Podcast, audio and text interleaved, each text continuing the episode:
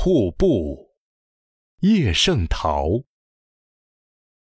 还没看见瀑布，先听见瀑布的声音，好像叠叠的浪涌上岸滩，又像阵阵的风吹过松林。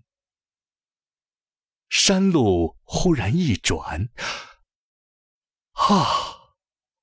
望见了瀑布的全身，这般景象没法比喻。千丈青山衬着一道白银，站在瀑布脚下仰望，好伟大呀！一座珍珠的瓶，时时来一阵风。把它吹得如烟，如雾，如尘。